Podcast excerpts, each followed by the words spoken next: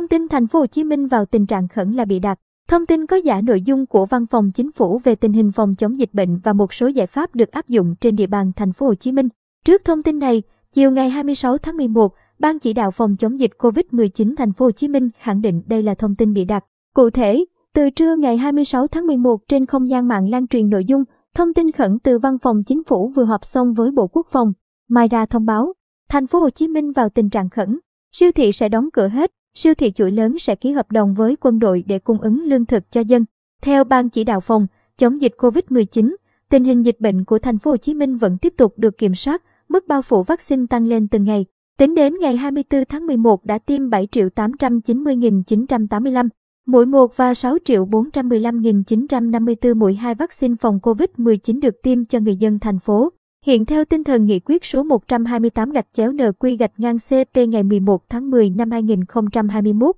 của chính phủ, thành phố Hồ Chí Minh đang chuyển sang trạng thái thích ứng an toàn, linh hoạt, kiểm soát có hiệu quả dịch COVID-19. Vì vậy, các thông tin lan truyền trên hoàn toàn là bị đặt. Ban chỉ đạo phòng chống dịch COVID-19 thành phố Hồ Chí Minh đề nghị khuyến cáo người dân tuyệt đối không chủ quan, lơ là trong phòng chống dịch bệnh, đồng thời nghiêm chỉnh chấp hành các chỉ đạo, chủ trương, giải pháp của thành phố, cập nhật, nắm bắt các thông tin từ nguồn chính thống, không chia sẻ, lan truyền các thông tin bị đặt, gây hoang mang dư luận và ảnh hưởng đến kết quả phòng chống dịch của thành phố. Theo Trung tâm Báo chí Thành phố Hồ Chí Minh,